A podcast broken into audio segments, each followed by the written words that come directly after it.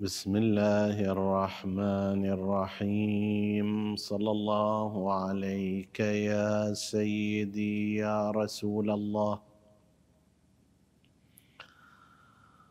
صلى الله عليك وعلى ابن عمك أمير المؤمنين وعلى أهل بيتك الطيبين الطاهرين. صلى الله عليك يا سيدي ويا مولاي يا أبا عبد الله الحسين. ما خاب من تمسك بكم وأمن من لجأ إليكم. يا ليتنا كنا معكم فنفوز فوزا عظيما. عطروا مجالسكم بذكر محمد وآل محمد. اللهم صل على محمد وآل محمد. اللهم صل على محمد وآل محمد. اللهم صل على محمد وآل محمد وعجل فرجهم. حديثنا في هذا اليوم يتناول الإجابة على هذا السؤال ماذا لو لم ينهض الحسين في وجه يزيد ويقوم أمامه بثورته العارمة. ماذا كان يحصل؟ ولعل هذا يستبطن في إجابته إجابة على ما ذكره بعض أتباع النهج الأموي عندما قالوا إن نهضة الحسين تسببت في أذى قتل فيها الحسين وحدثت فيها مشاكل وأمثال ذلك. فالإجابة على هذا السؤال وهو سؤال افتراضي وستكون الإجابة عليه أيضا كذلك. الإجابة تستبطن إجابة على ما زعمه بعض أتباع النهج الأموي من عدم وجود فائدة ظاهرة لقيام الحسين ونهضته. ماذا لو لم ينهض الإمام الحسين؟ ماذا كان يحصل؟ ما الذي كان سيجري؟ قد يقول قائل أن هذا من علم الغيب من أين لنا أن نعلم ما الذي كان سيجري؟ الله سبحانه وتعالى وحده هو العالم بما كان سيحدث ويجري. أما نحن البشر فلا علم لنا إلا بما كان قد وقع نعلم عنه. أما ما لم يقع لا نعلم بذلك.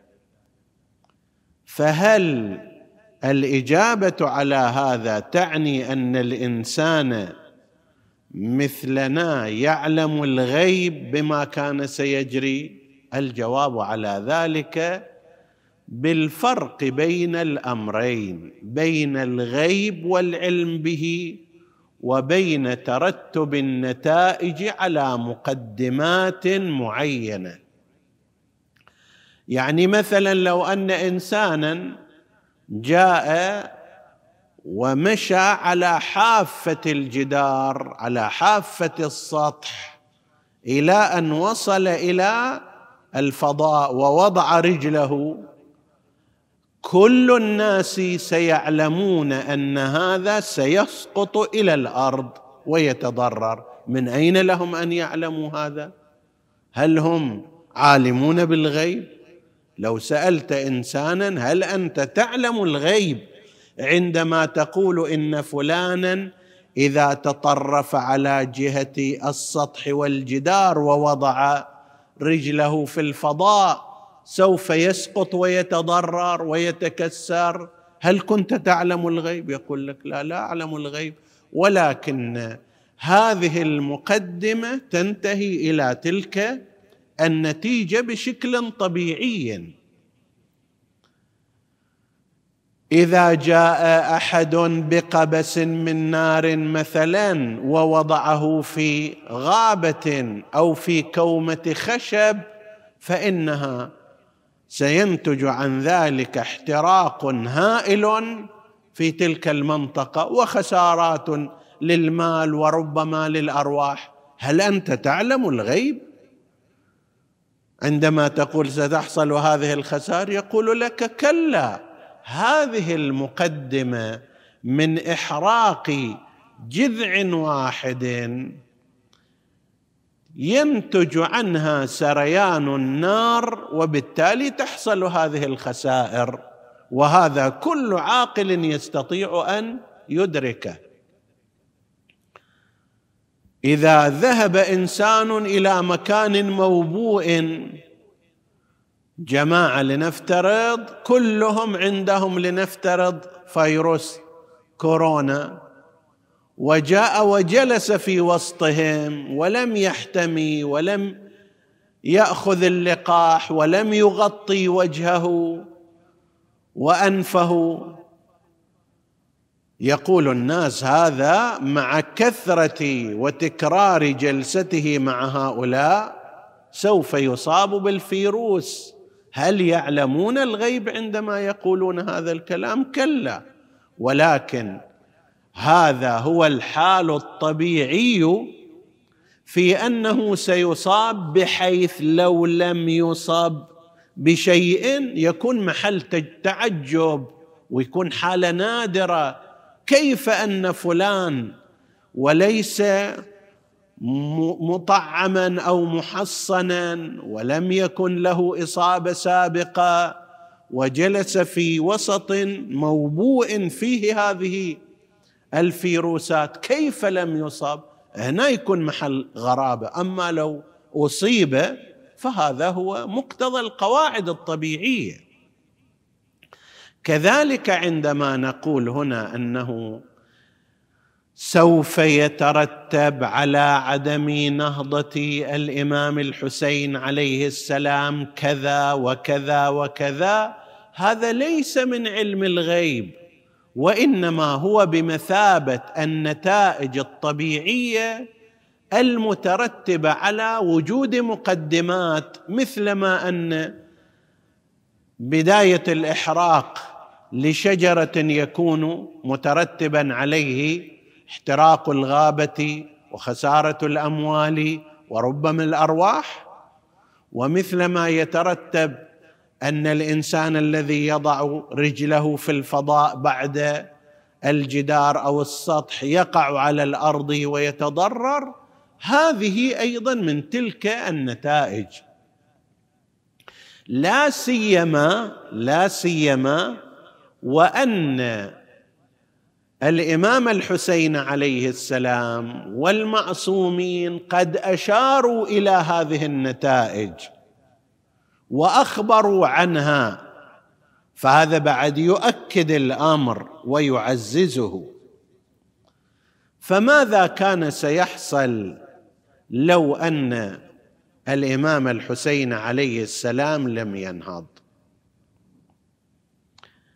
الأمر الأول الذي نحتمله ويحتمله كل من نظر بإنصاف إلى الأوضاع آنئذ أنه سيحصل للإسلام والأمة الإسلامية وشريعة رسول الله صلى الله عليه وآله ما نقل عن الإمام الحسين عليه السلام من قوله وعلى الإسلام السلام إذا بليت الأمة براع مثل يزيد. على الإسلام السلام تعبير كنائي واضح. أنت تقول على فلان شيء السلام يعني ينتهي خلاص. تقرأ فاتحته.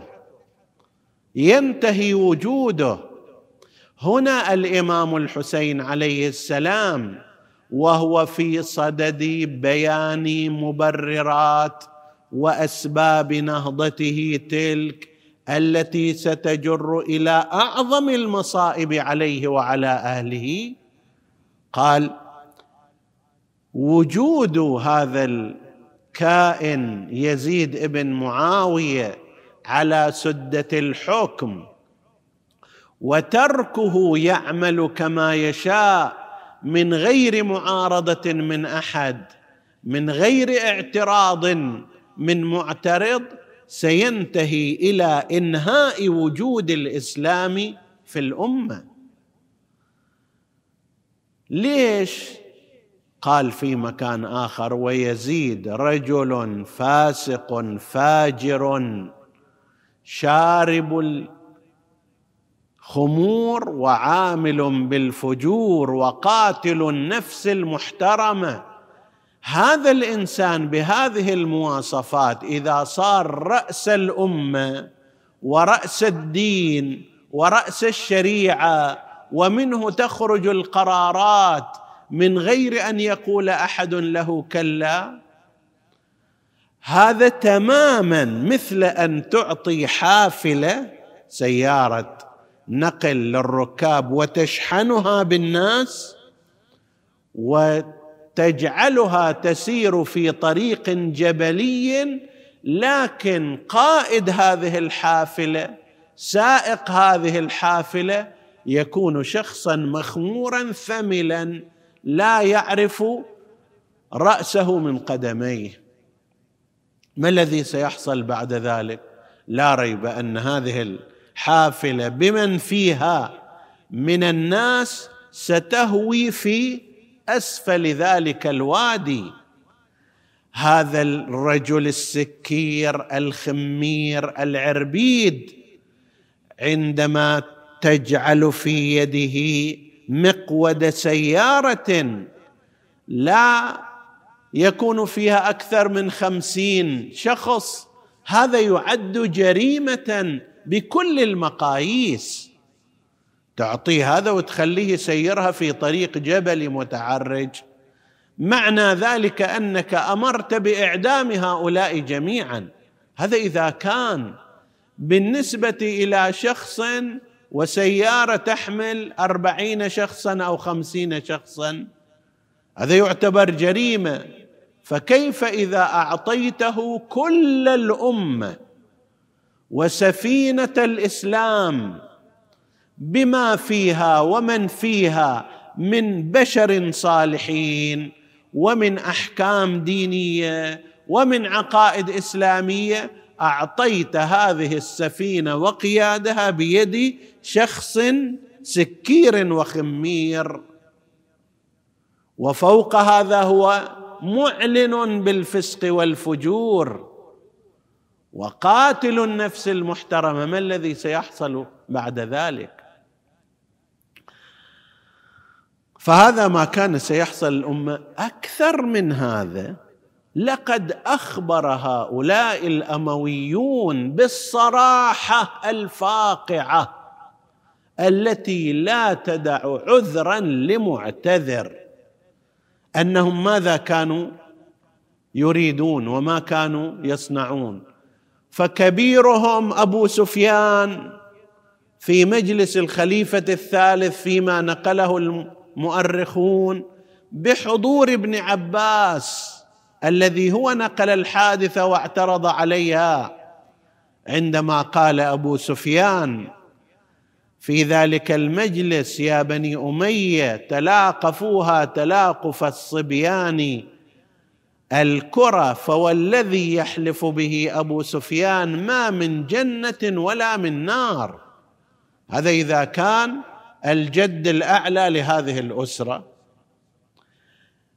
الابن المباشر الذي تحكم في المسلمين مدة تزيد على عشرين سنة من قبل مجيء أمير المؤمنين إلى الخلافة كان معاوية هو الحاكم إلى سنة ستين. هذا ماذا يقول؟ بنفس صراحة أبيه فيما نقله الزبير ابن بكار وهو مو محسوب على الشيعة ولا محسوب على بني هاشم بل كان من أسرة مخالفة للهاشميين ولشيعة أهل البيت. في كتابه الأخبار الموفقيات ونقل نفس هذا الكلام أيضا المسعودي في مروج الذهب في مروج الذهب وهو الذي يحسب على الشيعة فكلا الطرفين ينقلان هذا. عن من؟ عن مطرف ابن المغيرة ابن شعبة. المغيرة ابن شعبة واحد من عمال معاوية.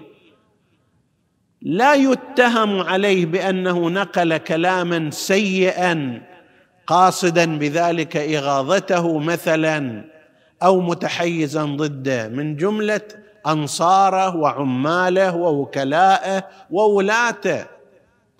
مطرف ابنه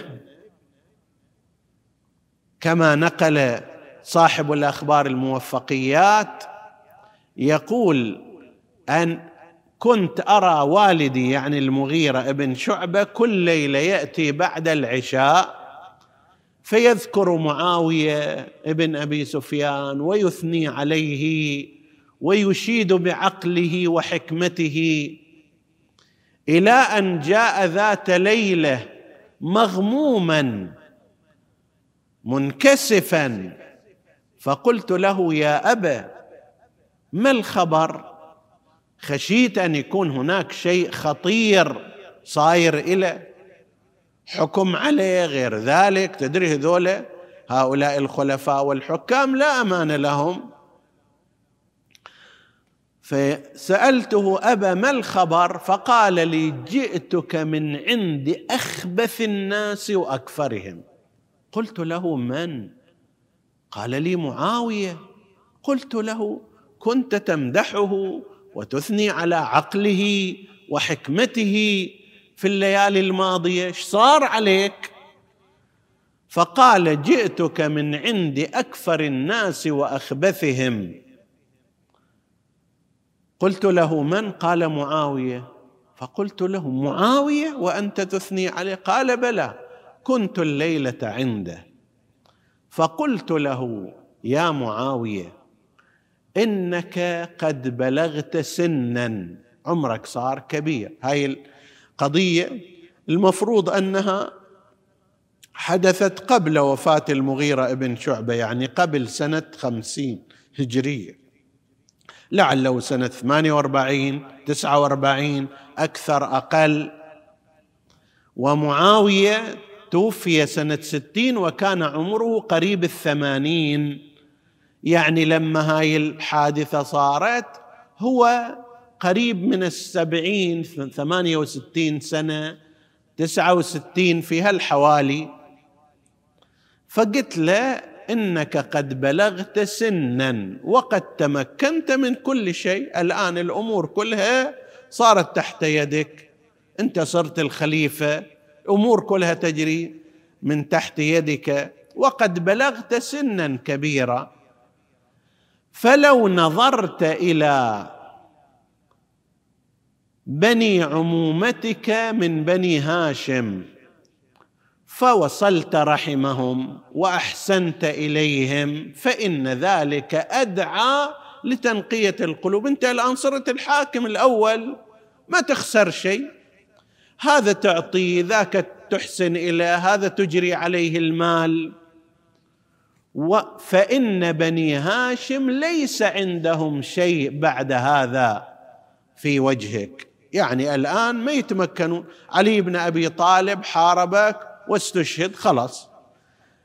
الإمام الحسن صارت مصالحة معه فلا فلا يوجد هناك حرب ومعركة فما عندهم بنو هاشم شيء تجاهك. فلو أحسنت إليهم ونظرت حالهم وأذهبت ما يوغر الصدور تكون خيرا فعلت. يقول فقال لي دع عنك هذا. لقد ملك أخو تيم يعني الخليفة الأول فما عدا أن هلك حتى هلك ذكره إلا أن يقول قائل أبو بكر. ثم ملك أخو عدي يعني الخليفة الثاني عمر فما عدا أن هلك حتى هلك ذكره إلا أن يقول قائل عمر. ثم ملك أخونا عثمان فأحسن فما عدا أن هلك حتى هلك ذكره. وهذا ابن أبي كبشة يصرخ به في كل يوم خمس مرات. لا والله إلا دفنا دفنا. يقول خلفاء الأوائل عدلوا وحكموا بس انتهى ذكرهم وراح. خلص أما هذا ابن أبي كبشة يقصد نبينا المصطفى محمدا لذكره صلوا عليه تعظيما. اللهم صل على محمد وآل محمد. بهذا التعبير يتحدث عن يقول يسميه بابن أبي كبشة لأنه خرج مثلا على قريش وخالف آراءهم وجاء بأشياء أخر يقول هذا كل يوم لازم يصرخ باسمه مقرونا باسم الله أشهد أن لا إله إلا الله أشهد أن محمدا رسول الله. طيب لا أنا ما أقبل هذا إلا أن يدفن هذا الذكر إلا أن ينتهي. هذا صراحة. فالجد كان هكذا الابن هكذا والحفيد يقول لا خبر جاء ولا وحي نزل. أسرة هكذا مبادئها من الجد إلى الاب إلى الابن وتسلم هذه الأسرة وتسلم أسوأها. وإن كان كلها سيئة لكن هذا بعد فاق الجميع في السوء تسلمه بإيده يحتكم في أموال الناس وأعراض الناس ورقاب الناس وفي دين الناس وفي آخرة الناس. هذا معنى وعلى الإسلام السلام إذا بليت الأمة براع مثل يزيد. فهذا أول مشكلة ستحصل في الأمة أن الدين ينتهي في حياة الأمة. إحنا شفنا مع ثورة الحسين عليه السلام ومع بعثها للمجاهدين والثائرين في وجه بني أمية. مع ذلك شقد خربوا في الإسلام شقد أفسدوا في الإسلام. فكيف لو أطلقت أيديهم من البداية ولم يشهر أمامهم سيف الحسين عليه السلام واعتراض الحسين عليه السلام؟ وكيف لو لم يحرك الإمام الحسين وجدان الناس في الاعتراض على المنكر؟ كان هذا يصير مثل أن تأتي بدولاب من مكان مرتفع وتدفعه إلى الأسفل. هذا يصير حال الإسلام. كيف سيسارع إلى الوهده وسينتهي به الأمر إلى القاع؟ كذلك هو حال الإسلام. هذا واحد. الأمر الثاني غير الواقع اللي كان راح يصير آنئذ صورة الإسلام في المستقبل. الإسلام لم يأتي من أجل خمسين سنة بعد رسول الله ولا مئة سنة بعد رسول الله وإنما هو دين الله الخالد إلى يوم القيامة. ما هي الصورة التي سوف تبقى من الإسلام لو أن الإمام الحسين عليه السلام لم ينهض في وجه يزيد؟ وأن يزيد أخذ الإسلام والدين والشريعة بالطريقة التي يراها ويعرفها. ماذا؟ أي صورة سوف تبقى لنا؟ نحن المعاصرون. أي صورة ستقدم للأمم الأخرى؟ صورة الرجل السكير الحاكم الأعلى المرشد إمام المسلمين هو الذي يقوم بهذه الأعمال المنكرة والفاضحة والفاقعة؟ هي صوره الإسلام.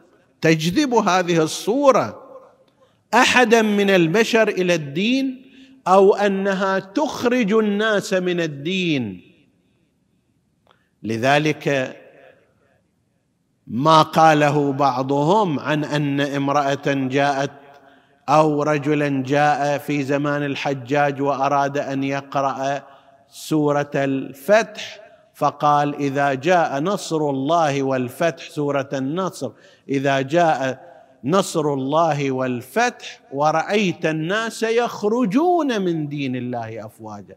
قال ويحك ليست الآية هكذا بل هي يدخلون. فقال هذا ليس في زمانكم. وإنما في زمان رسول الله وزمان أهل بيته وصحابته الخيرين. أما في زمانكم فالناس يخرجون من دين الله أفواجا. ولقد رأينا في هذه الفترة بعض التجارب المرة السيئة الإرهابية الفاسدة كيف أنها شككت المسلمين في دينهم. فضلا عن أنها تجتذب إلى دين الإسلام من خارجه مع أنها حالة منفردة ومنعزلة من الحركات الإرهابية. فكيف إذا كان هذه الصورة السيئة هي الصورة الرسمية؟ هي صورة الخليفة وصورة الفئة الدينية المتعاونة معه وصورة خطب الجمعة وصورة مدارس الدين وصورة الإعلام وصورة المساجد والمدارس والمواقع والأسواق كلها هي هذه الصورة الفاسدة. ماذا ستصنع في الأمة؟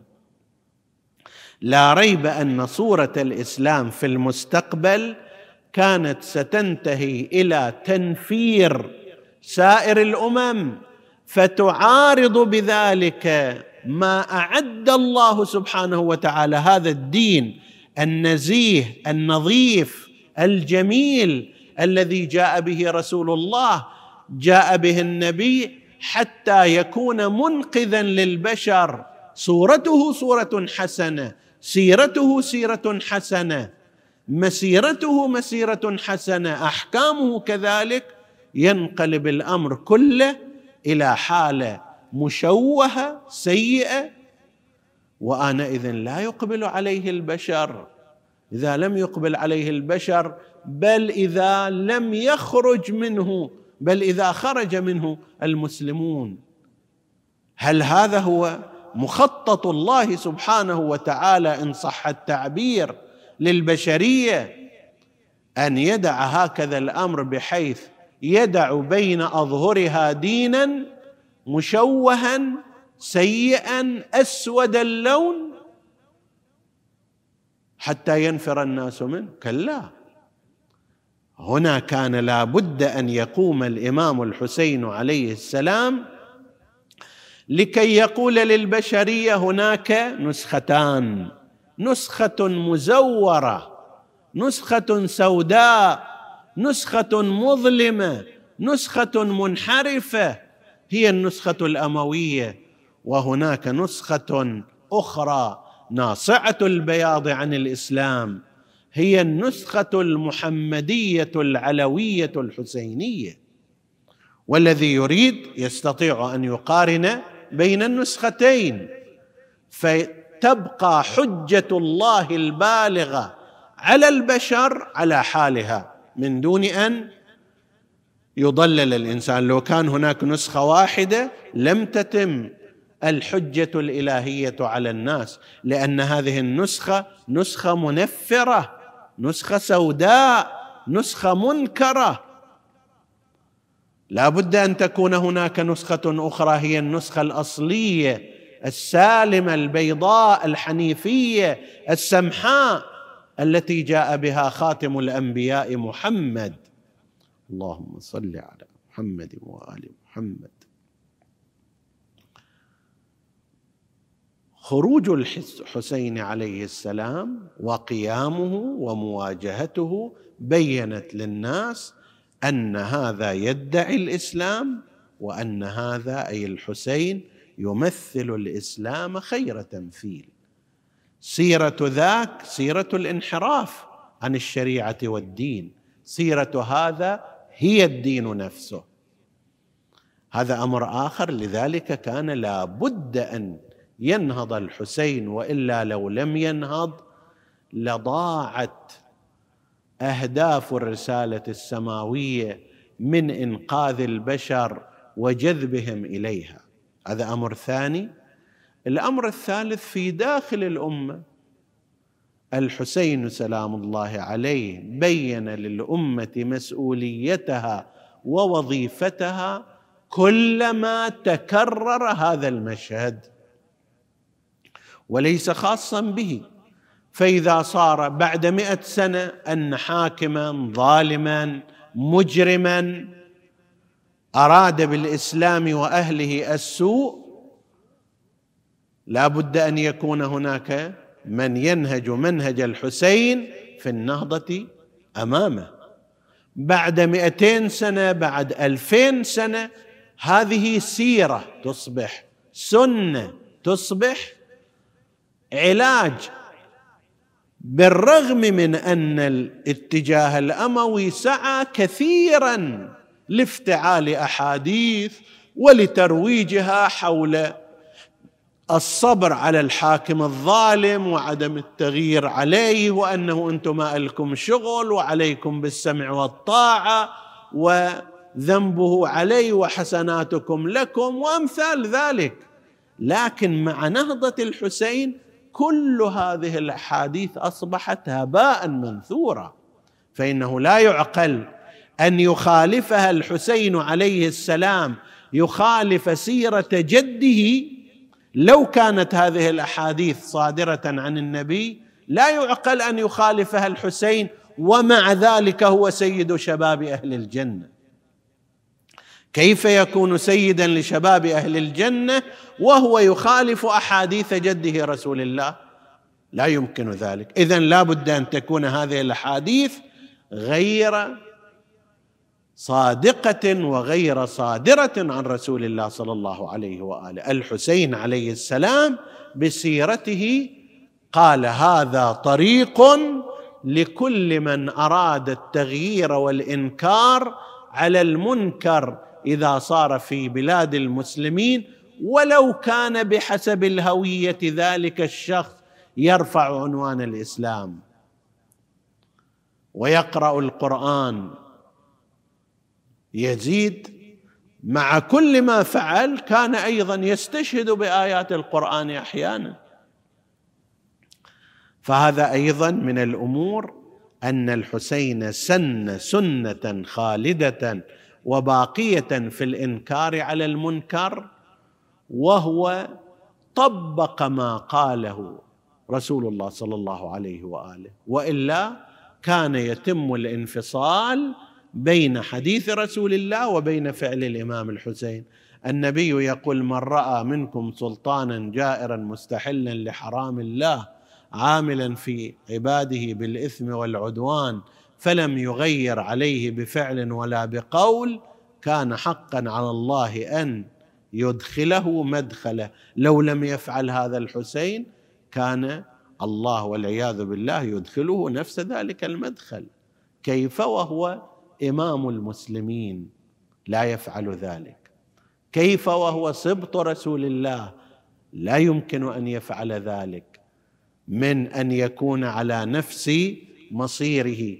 فإذا لا بد أن يغير لا بد أن ينهض لا بد أن يواجه هذا العتو وهذا الفساد وهذا الانحراف.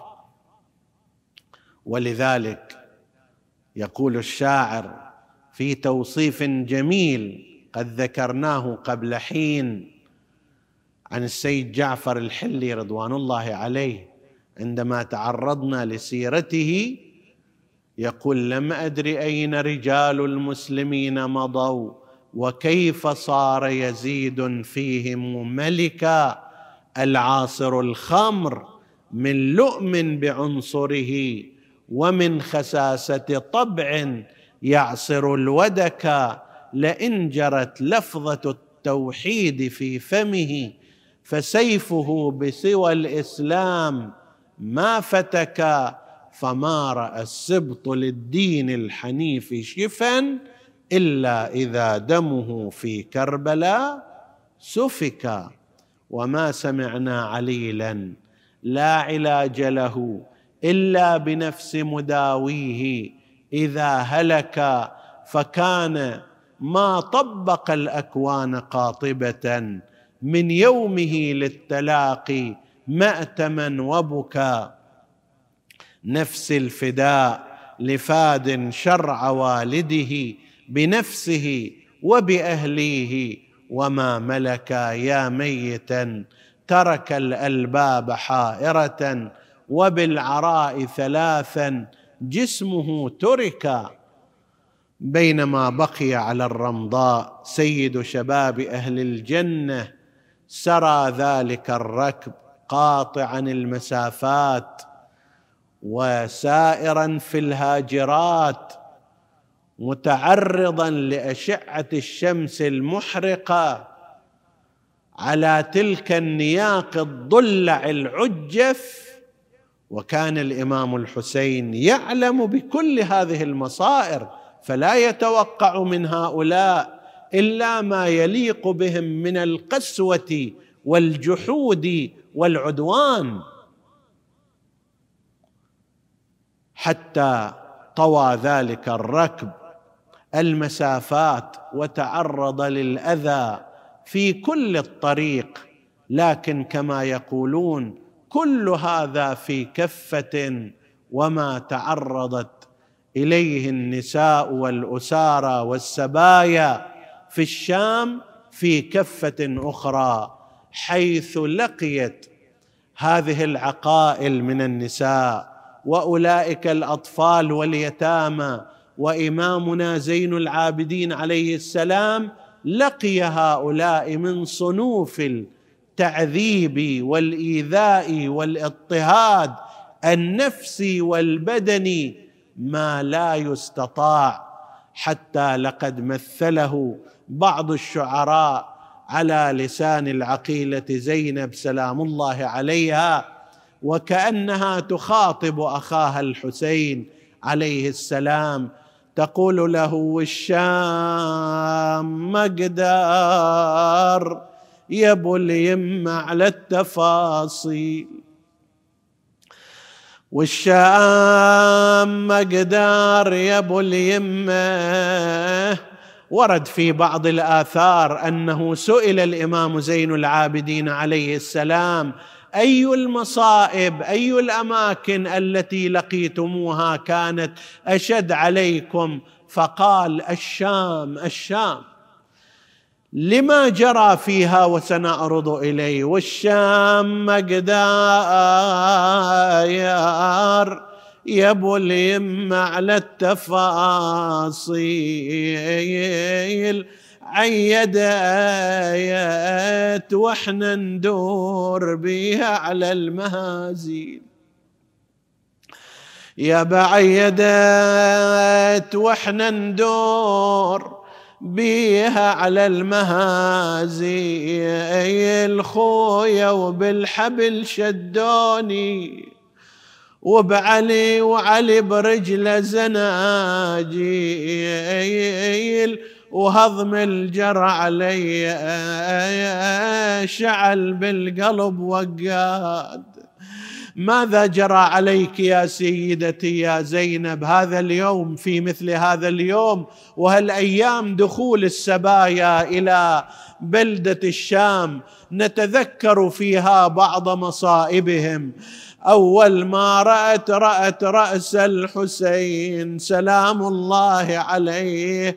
تلوحه عصا يزيد ولذلك قالت في خطبتها ذلك منحنيا على ثنايا أبي عبد الله تنكتها بمخصرتك في بعض الروايات تنكثها النكت يعني الضرب الخفيف على الأسنان. واللعين كان يقول ما أحلى جمال أسنانه. وفي بعض النقول لا يقول تنكثها. تقول زينب تنكثها بمخصرتك النكث يعني النقض يعني التكسير ليس ضربا خفيفا وإنما بناء على هذا النقل كان يضرب بعود الخيزران بقوة حتى تتكسر أسنان الإمام. كأني بها حين رأت ذلك خاطبت الحسين. راسك يا خويا حين شفته. آه آه العيب عصا يزيد على شفته آه آه آه أنا ذاك الوقت وجهي لطامته. آه آه صديت له بحرقة وندهته. آه آه لما سمعني الرجس لمته شتمني شتمني يا أخويا.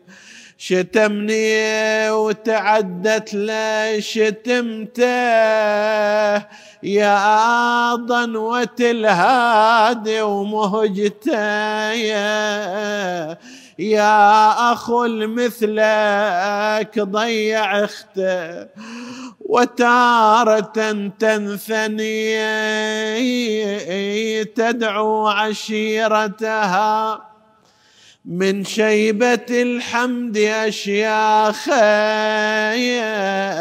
وشبانا. قوموا غضابا عن الأجداث وانتدبوا واستنقذوا من يد البلوايا بقايا نسألك اللهم وندعوك باسمك العظيم الأعظم الأعز الأجل الأكرم.